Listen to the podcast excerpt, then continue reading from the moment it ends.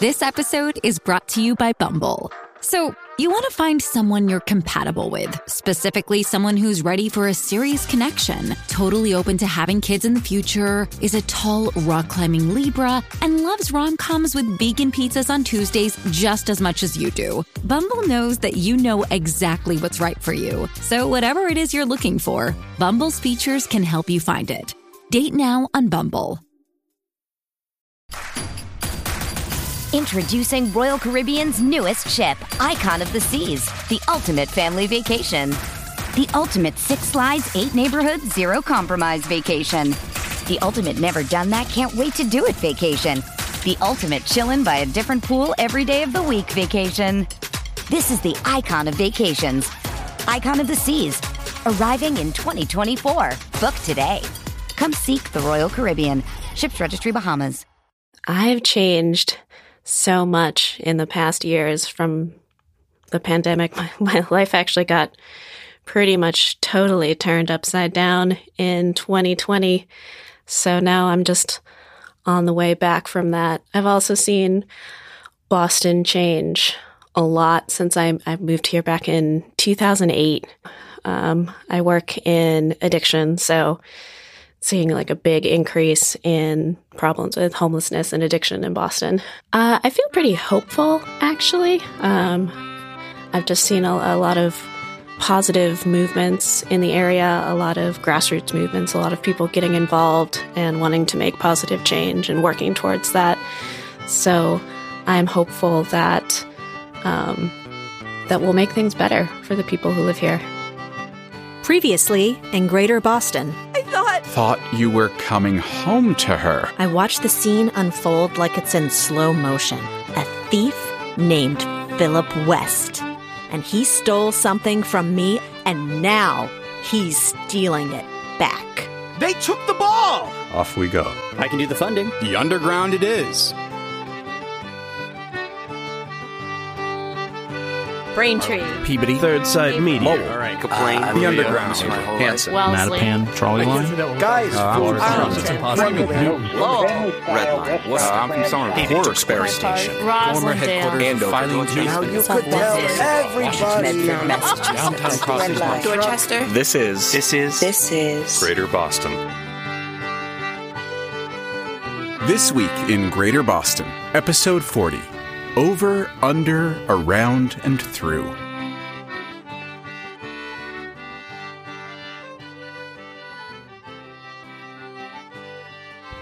Phil ran to the rendezvous point and waited, trying not to look like someone nervously glancing behind himself whenever he nervously glanced behind himself. He gripped the paper bag and pretended like he was a street drunk, taking fake sips and wheeling his head from side to side.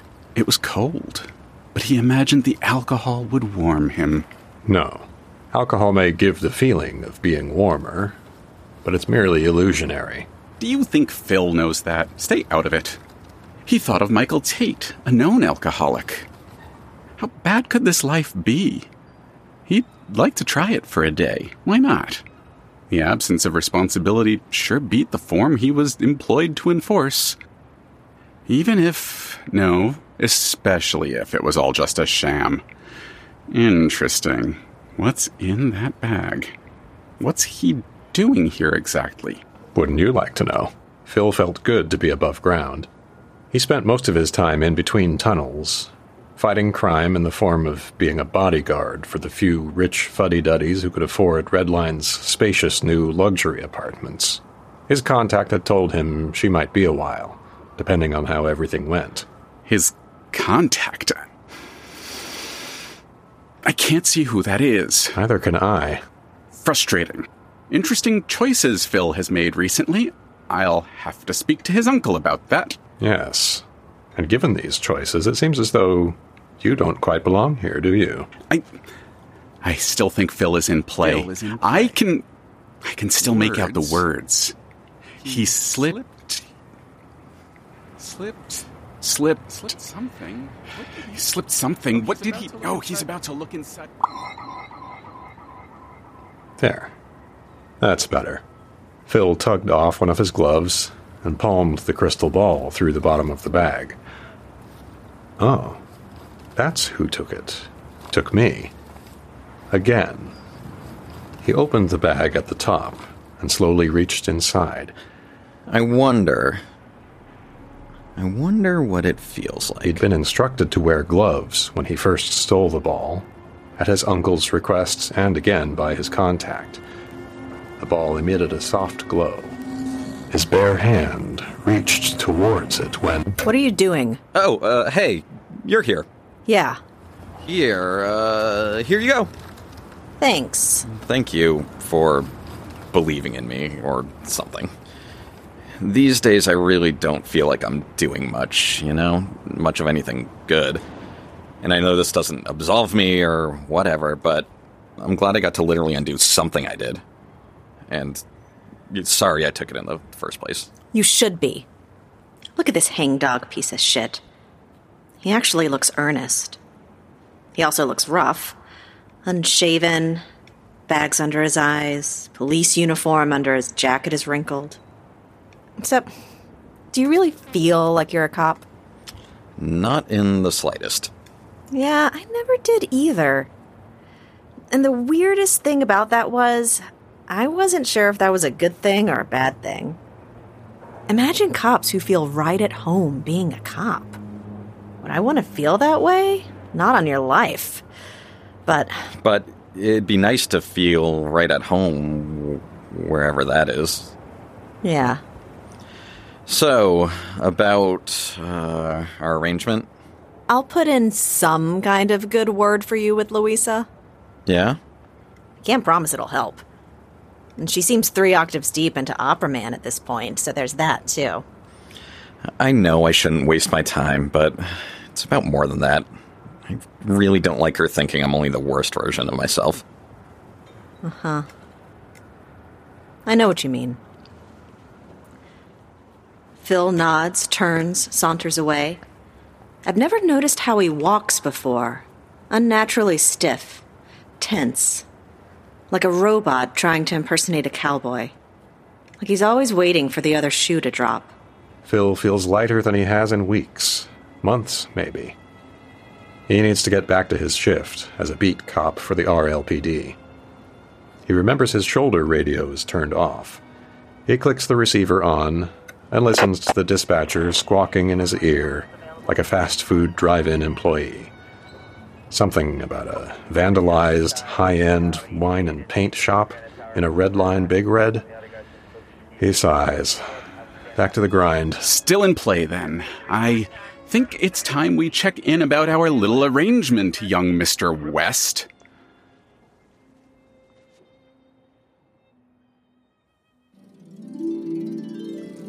Dear editor of The Underground. Boy, that's a mouthful. Have you ever said that out loud by any chance? Have you, sir, editor of The Underground, ever walked into a room and announced yourself in such a fashion? Have you said, Greetings, all, it is I, the editor of The Underground? Try it sometime and see if it feels natural. In case it wasn't clear, I'm obviously writing it in response to a previous letter to the editor from September 13th, which addressed you with the following innocent greeting Dear Underground Editor, if you recall, you ignored most of the content of that letter and instead launched a bloated, thesaurus stuffed, all out attack of vocabulary explaining why your title was not Underground Editor, but rather Editor of the Underground. I believe the content of that letter was not even fit for publication. It was about one of those popular new pizza places that break into your homes. But, in any event, I take issue with you publishing this letter for the sole excuse of using it to admonish someone for the innocuous offense of merely not referencing your title in such a grand fashion. Make better choices. Engage with your readers and viewers with a touch more respect before you have neither. Sincerely, the Grand Countess Dame Pauline DeLillo of the Stark Valley Mystery Book Cryptorium.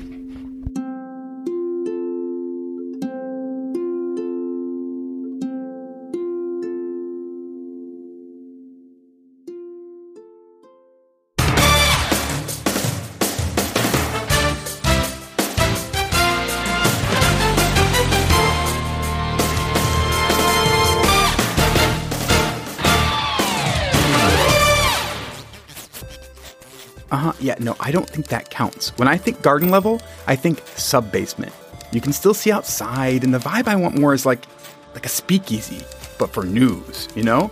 News that literally explodes from the underground. Of course, not literally, although it's not as if that hasn't happened to me before. Did you see my election day coverage last year? Oh, hey, maybe we could use the tubes. Do you have any properties with tubes? Can you sign my time card, Mr. Octagon? Mr. Octagon? Can you sign my time card, editor of The Underground? Of course, Penny. It's Jamie. I'm Penny. God, this place. Of course, Jamie. Yeah, thanks. The West Files are on your podium or whatever that A standing desk. You young people, you'd think you'd be able to break out of your stuffy office norms, but no, you all want boring old desks with swivel office chairs that are bad for your backs and leave you suffering with carpal tunnel. And... Oh, hang on. Yeah, Marvin?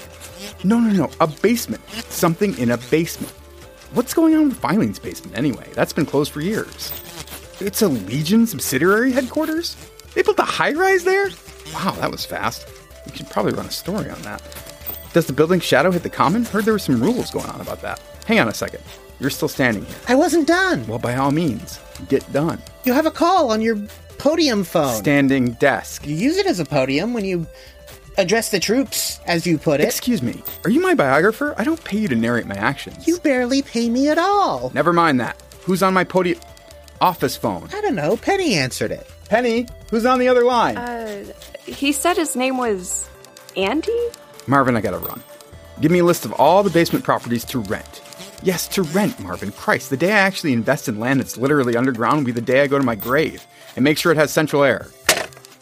Is he still on the phone? I don't know, man. That was like 10 minutes ago. Why didn't you tell me? Well, I asked her to. And I tried to, but you were yammering away about your garden level evil journalism lair, so. It's not an evil lair, and it's not garden level. And where did I drag my desk? What? What are all these files doing here on the floor? You asked that one intern to put them there after there wasn't enough room on your podium. It's not a podium. You use it as a podium. That's the point of a standing desk. It's multifunctional. You can stand and do work, and some of that standing work can be a speech. To the troops. Yes. Do you object to my use of troop, Nichole? Troop, noun, slang for soldiers or armed forces. This troop is seriously about to go AWOL. This place is a mess, and you keep hiring interns. You don't hire interns so much as ask them to enlist as a troop, a news troop. And I only did that to deal with all the mess. Hasn't it occurred to you that the interns are more work, not less? They come here for training, which you don't have time to give them right now, especially when you ask them to spread your files around the floor so you can use your news senses to help guide which story to tackle next. Oh, right. That's why I asked Jamie to do that. You asked me to do that, not Jamie. Thanks, Penny. All right, I landed on this file. There we go. That's my next story. Plans for a red line aquarium. We're gonna fill a train with seawater? That doesn't seem like a good idea. Neither does deciding your journalistic direction by literally falling on files. Mayor Bespin, do you have a second to talk about? We heard reports you've been a victim of a misinformation campaign. Leave me alone, you ink stained vultures. Did someone steal something from your husband? Was this the lottery? Are they back? Or was it members of the Wonderland community? Mayor Bespin. I have an eyewitness account that your husband was furious. Stop. Say that again. Who was furious? Um, oh, uh, your husband. My husband was furious. Can I use that on the record? Say it again. What? Slower. Your husband was. Stop. Stop, stop, stop. Again. Slower. Much slower. Your husband was. Stop. Slower. Your husband. I said slower. You have a mind of a turtle, so speak like one. Um. Uh, your husband. Again. Your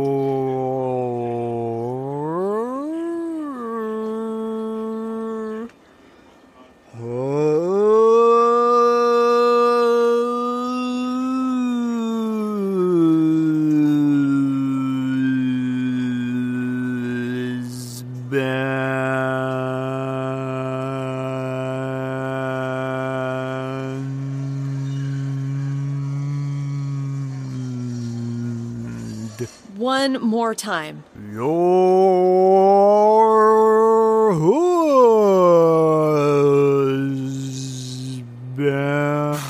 Mayor Bespin, please. Say it! Say it, and I'll give you a quote. Know what? No thanks, lady. I've got plenty to work with here as it is. Uh, I'll say it. Yes. Yes, please do. Your husband, Ethan Bespin. Yes, he's my husband. Your husband, Ethan Bespin. He is. How does he feel about me? Your loving, adoring husband, Ethan Bespin. Yes. On our anniversary. Oh. Uh, happy anniversary? It's not. Oh, well, uh, happy un anniversary? It's not happy. Unhappy anniversary? I've been such a fool. I thought Ethan wrote me and asked me to put on my wedding dress. I actually believed it was him. I didn't even question that it wouldn't be him.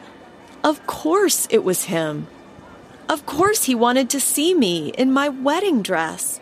His red line bride. Why wouldn't he? Of course, I wanted to believe that he wanted to see me like that. I wanted that so much. But it wasn't him. Of course it wasn't. It wasn't. Your husband, Ethan Bespin. I'm sorry.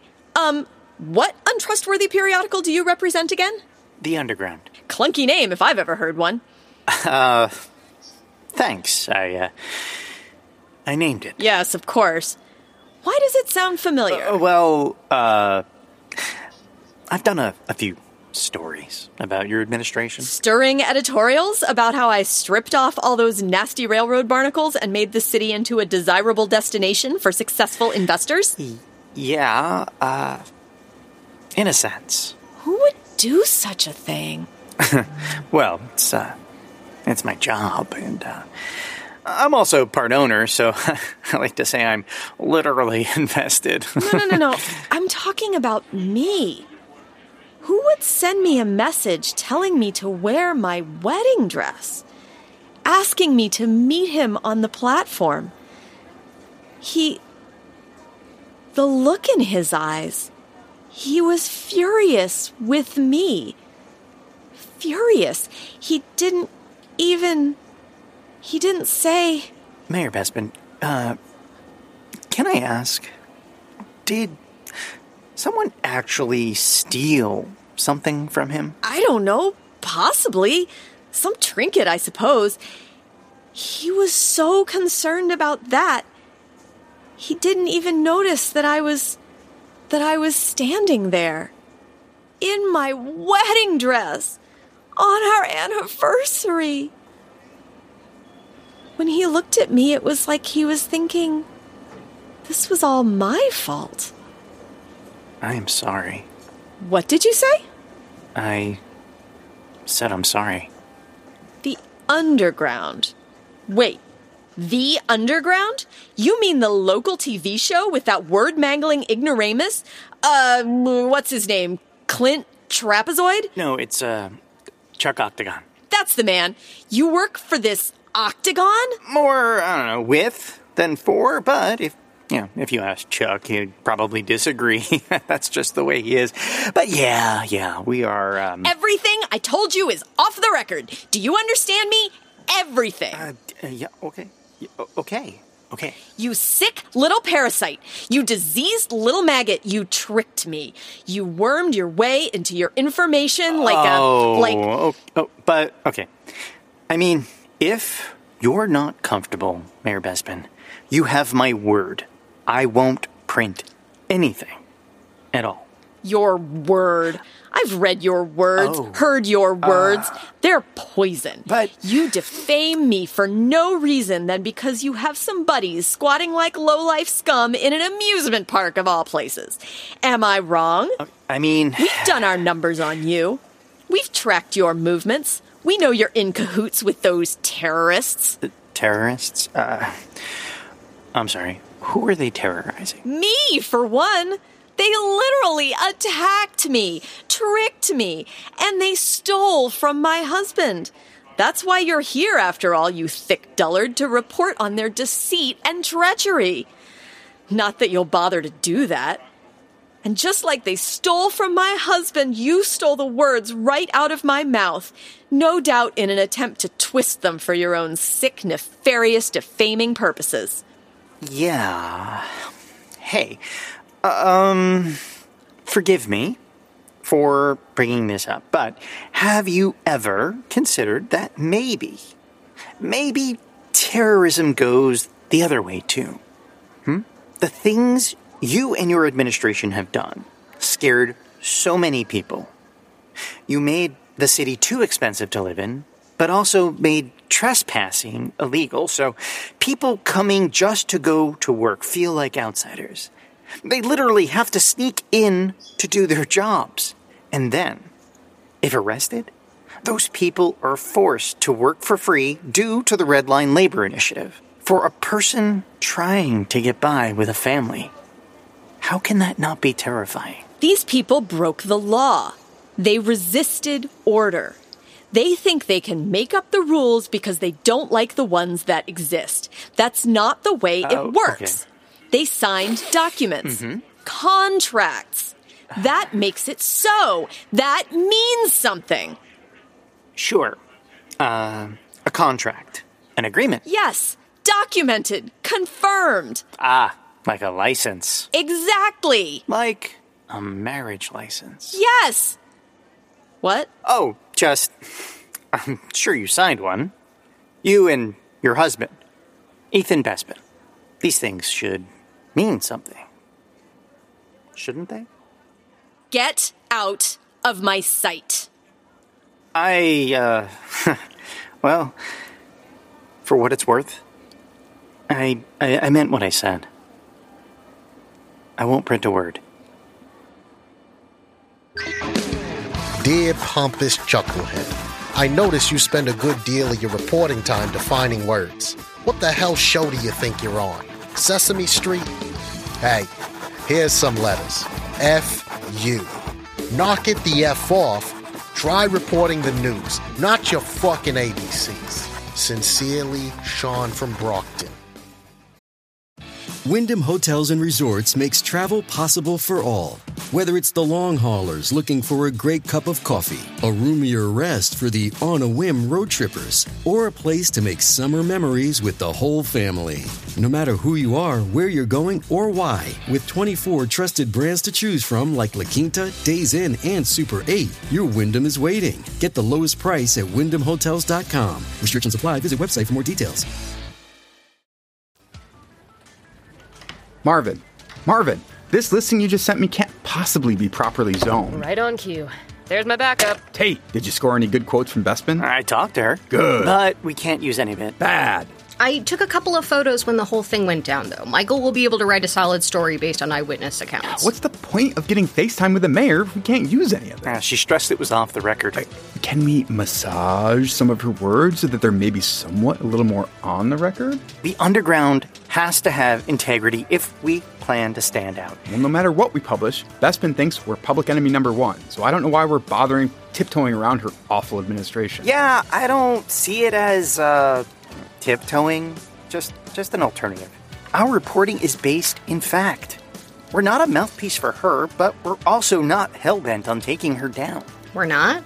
I mean, we report the truth, right? The reason she hates us is because we hold up a mirror to what she does, not because we take advantage of what she says. Yes, yes, yes. Integrity. Oh, speaking of which, this office could use some of that structural integrity. I'm glad you brought that up. I was just on the phone with Marvin Cornwall about securing new office space. Space that's literally underground. That's not what she's talking about, Dick. Shanary. Look, I'll be blunt because I have the least to lose. Chuck, you have great strengths, but managing a newsroom isn't one of them. This place is chaos and you need support. That's preposterous. You're fired. Okay, later all. Wait, wait. Louisa, You're rehired. You work on my dime after all. Tate. Thanks, boss. B- By the way, the meeting with the financial planner is next week, and you really need to make sure you go. It's on my calendar. No, it isn't. It'll be on my calendar. I'm putting a reminder on my calendar to remind you to put it on your calendar. This is touching and all, but I have a newsroom to manage. To mismanage, you mean? I agree with LA. Chuck, you're a fine newsman, but you suck as a managing editor. Who do you guys have in mind to help out? Well, mm. I know you told me to wait outside, but I require immediate shelter. The SPF level on my sunscreen was far too low for the amount of radiation my skin is currently absorbing. You? Wait, him? This guy? Uh, he has experience. You know he blackmailed me, right? We caught wind of that, yeah. Oh, you hadn't informed him yet? Sorry. Isn't your name Dumbfuck or something? Freed Friend. What? Freed Friend. H- His name is Freed Friend. But but he used to be dipshit. And before that, it was Extinction Event. A- and before that, it was Panda Bear. Don't forget Earthman. Wow. This is the guy you picked to come in and run our shop? He can't even decide his own goddamn name. Oh, uh, uh, uh, counterpoint. Uh, uh, not only has he decided about his name, he has decided several times. Tate, I swear to God, that logic is rolled gold level of pretzel. Very decisive. Let me ask you this, Double F. I've been thinking about changing my name, legally and professionally, in honor of my husband, Andy Wood. I think Charles Wood has a nice ring to it. What do you think? Should I change it? Absolutely not. Your name is part of your brand and a winning aspect of the Underground's market value as an extension. And although it is unique to the point of bordering on the ridiculous, it is also absolutely unforgettable. Yeah, unforgettable. Kind of like you. Okay, tell me one reason why we should hire you. Because I can say no, and you can't. What's that supposed to mean? You're a people pleaser. You love saying yes, taking on new challenges, even though you're never completely aware of what the cost will be, of what you're up against.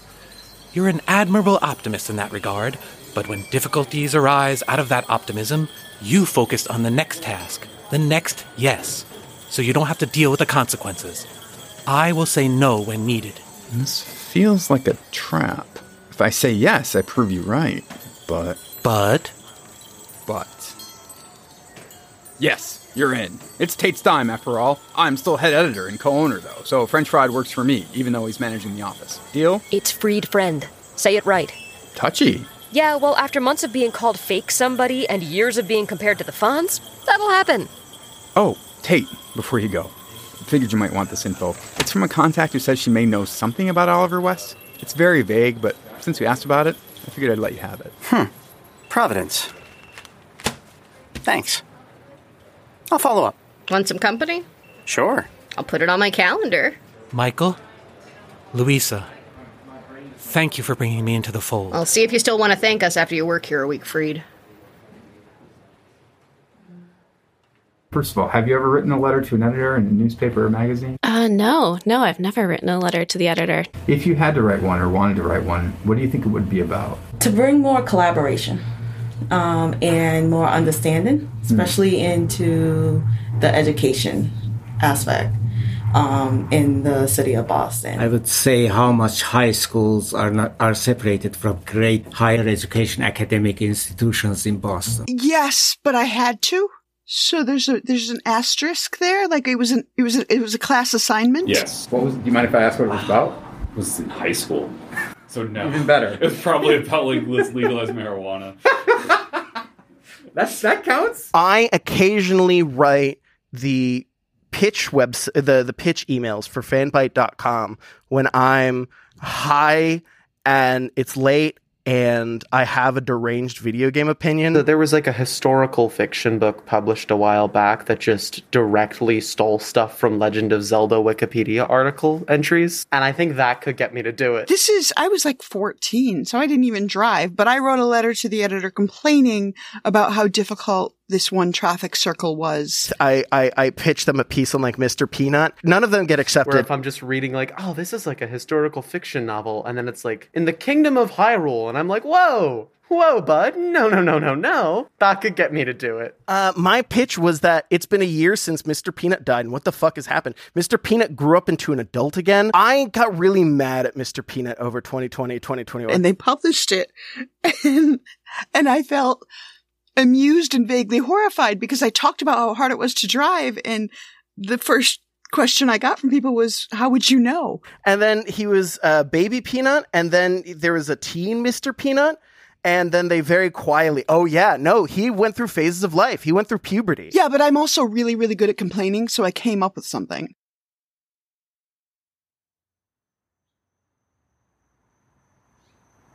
You brought in Freed? Sure. Well, how did Chuck react? Priceless. Listen, I need to run, but, um, have you thought any more about meeting Phil? I know, I know, he's a piece of shit, but he helped me with something recently. I don't trust him either. But, you know, bring Michael. Hell, I'd come with you to make sure there was nothing funny going on. I just wanted to say I think he's trying to grow a conscience. Okay. Yeah, just think about it. And when you see Charlotte next time, thanks. And tickle Monty's chin for me? Yeah. Bye, Lou. Just you and me now, Ball. Just you and me. I can feel it in my hand through the bag. I mean, jeez, listen to me. Of course I can. It's weighty. It's crystal. It feels like a candlepin bowling ball. But there's something else, too. A certain kind of warmth radiating into my hand through the paper. A kind of comfort I haven't felt since that day in Redline. There was a light then, a sense of clarity cutting through all the chaos, helping me to stand up and talk to strangers, tell them what to do. I got a lot of that from Charlotte, honestly. But it made me feel like I was capable of more that day when Dickbag Phil stole this from me. This stupid thing I used to fantasize about destroying. I. I've lost my sense of place. I'm still tethered to thousands, millions of thoughts, too many to process right now, but I'm also floating. I don't know where I am. I don't know who I'm with. I shift the bag into my left hand and begin to tip it, letting the ball roll into my right. I prepare myself, wondering what it'll feel like, wondering what I'll see. There's a calming quiet I haven't felt in a long time. I think back to when I was dead, a thought so strange I can barely force myself to think it in coherent fashion. I was alive, then I wasn't, and then I was something else. And in those early stages of being something else, there was no knowledge of what I was, so there was no knowledge of what I could do. An infant ghost, too used to being human to understand what a spirit is capable of. Like an infant, growth and learning happens at a rapid pace. That vision I saw the day I was fired of me, Charlotte, Monty, together and happy. I want to see that again so badly. I need to feel connected to them right now. I don't care if it's a memory, I don't care if it's the future. I need to acknowledge that this feeling has existed, can potentially exist again. I'm thinking of a cover letter I once wrote, days before I died. It felt so good to write it. I felt so assured, knowing what I was, how this job fit me, how my qualities were a good match, even in the ways that didn't make sense. I considered how unfit I was for a position editing astrology magazines, which is frankly a generous term for Third Sight Media's turgid publications, and found qualities within myself that made me reconsider. Because I don't believe in superstitious nonsense, I would be the perfect choice to edit superstitious nonsense. The brush of confidence I felt in that, to know oneself so thoroughly. Time slows down as the ball slips out, suspended in air, between my hand and the brown bag it's emerging from. And yet, my confidence led to this an existence defined by that which I desperately desired to rewrite. I have become what I longed to edit. Think for a second of letting it go, letting it fall to the ground. Not because I want it to break, not anymore. Ever since I heard those first words, clear as my own thoughts, I thought it was my mind, grappling itself to dream logic sentences in a feeble attempt to cling to life, the comfort of a firm decision made. More because I'm so sure it wouldn't break. I'm so sure it can't.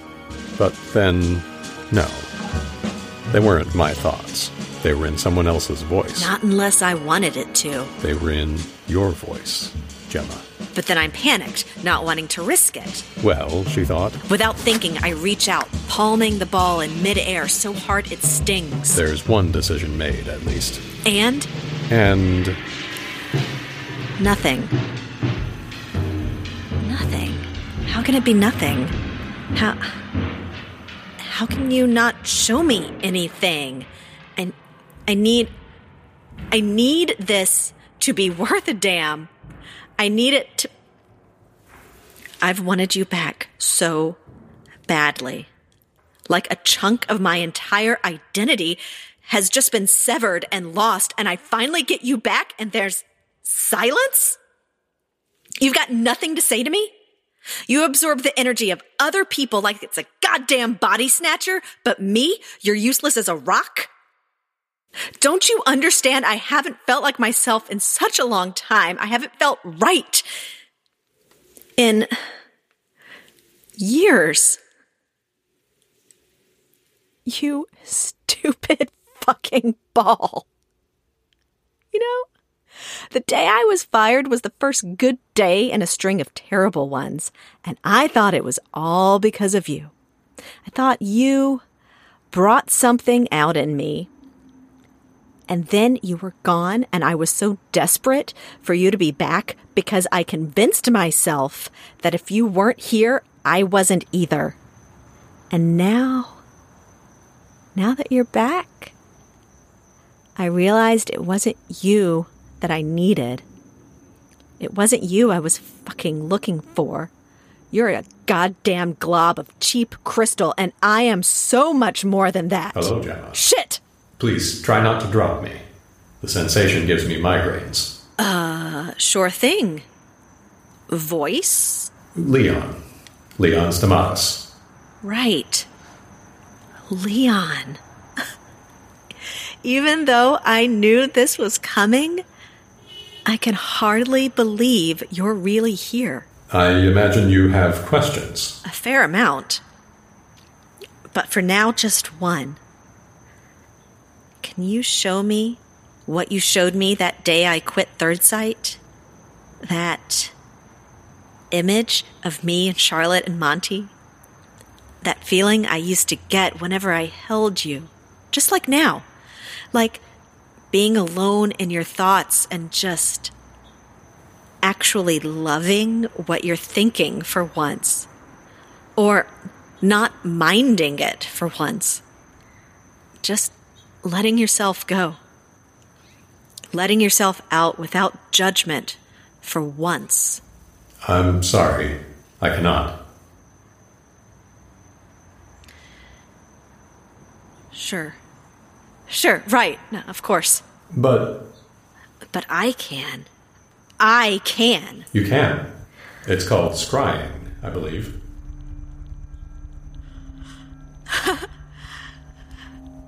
I wonder if that's. if that's just a coincidence? Coincidental to what? God. Charlotte. Monty, I miss you both so much. Oh, right. I imagine, like many great things, the similarity is indeed coincidental. You know what I was thinking the other day? Just sleeping next to them, knowing their bodies are there, tossing and turning, adjusting the pillow, The type of thing I never thought I'd miss. They're dreaming peacefully, blissfully far away in some mental fabrication. Being so close to someone and not close to them at the same time. The comfort in that, the mutual trust. It's all so useless until you don't have it, until it's gone. You could go back to them at any time. No. Not yet. I have work to do. I have work to do, and I need your help. Will you help me? Probably. Yes. Yes, this is a good feeling. Being back with the person who was meant to carry me.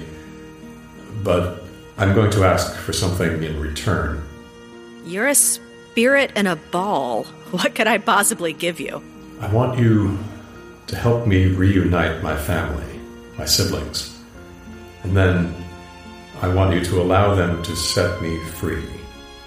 Allow them to break this ball and let me find peace. Final, quiet peace. Can you do that, Gemma? Gemma? Sure. I think so. But not until you help me with Redline. Deal? Yes. I believe it is.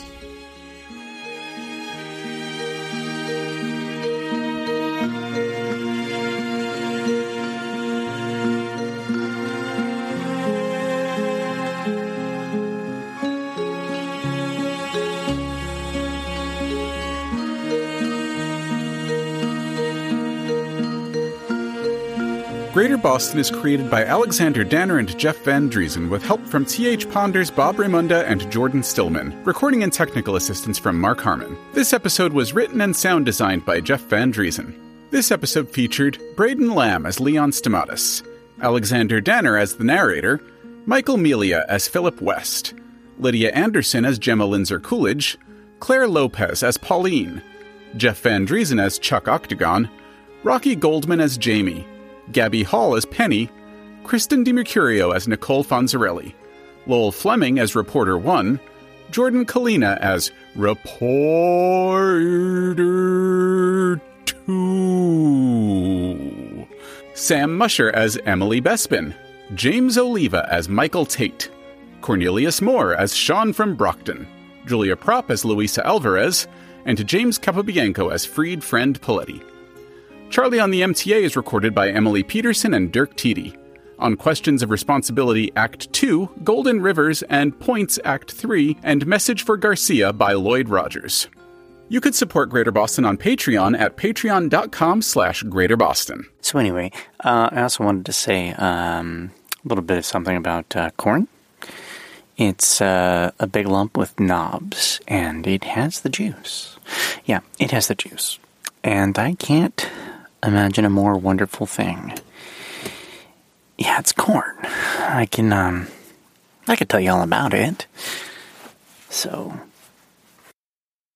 The Fable and Folly Network, where fiction producers flourish.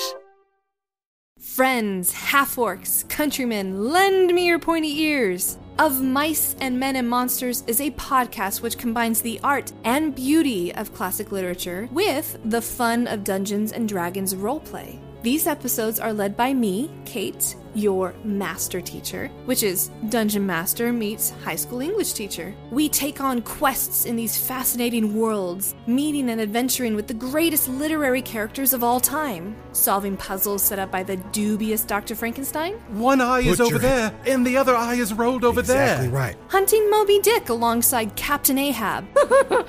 I've rolled a one. Oh, you So- rolled so- one! Of Mice and Men and Monsters is a faithful yet irreverent way to interact with the stories which have influenced us for centuries. Plus, it's a much more exciting way to experience literature than writing an essay. Essays don't have swords which burst into flame, or poop monsters hiding in toilets. Anybody got some poop for me? A new episode of Of Mice and Men and Monsters is released every other Wednesday, wherever you listen to podcasts.